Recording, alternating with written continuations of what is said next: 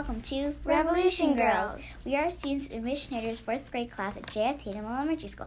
We are your hosts, Juliana and Sadie. Our class has been studying the American Revolution in Reader's Workshop. On this episode, we will discuss children during the war. We'll talk about schooling, toys, and activities, and responsibilities and chores. First, we are going to do a Q&A podcast. Someone will ask a question and someone will answer. So sit back, relax, and enjoy the show.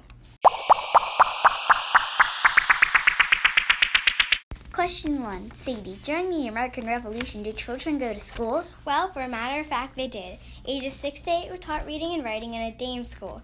The teacher was a woman that lived nearby. Boys and girls now can go to common school for another 3 to 4 years, but usually only boys continued. If boys wanted to continue to college, they needed Latin schooling. Girls could not continue to college. Some boys could not go to school if they had to work on their family's farm. Also, most black children didn't attend school either. Common school and Latin school were taught by a man called a schoolmaster. Question 2.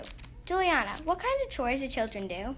Well, girls do this. They basically stay at home and wash clothes, prepare dinner, and help mom with chores. Boys do all of the dirty work, like they helped chop wood, work in the farm with their father, and even harvest crops, milk cows, and built barns. First, the boys back then did more of the physical work and were more involved with farm work. Also, boys continued on with school till college when the girls didn't. I feel that boys did more of the exciting work and the outdoor work.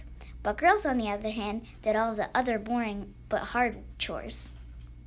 Some of these chores are helping to make dinner, washing clothes for the family, and even gathering fruits and vegetables for everyone. And they did more work too. Girls did as much work as the boys did.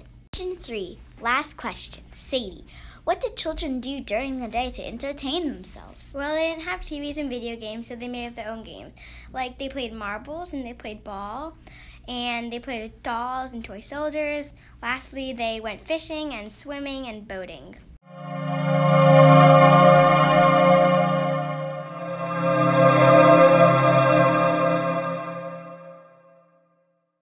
Well, that's all the time we have today on Revolution, Revolution Girls. We hope you enjoyed learning about children during the Revolutionary War.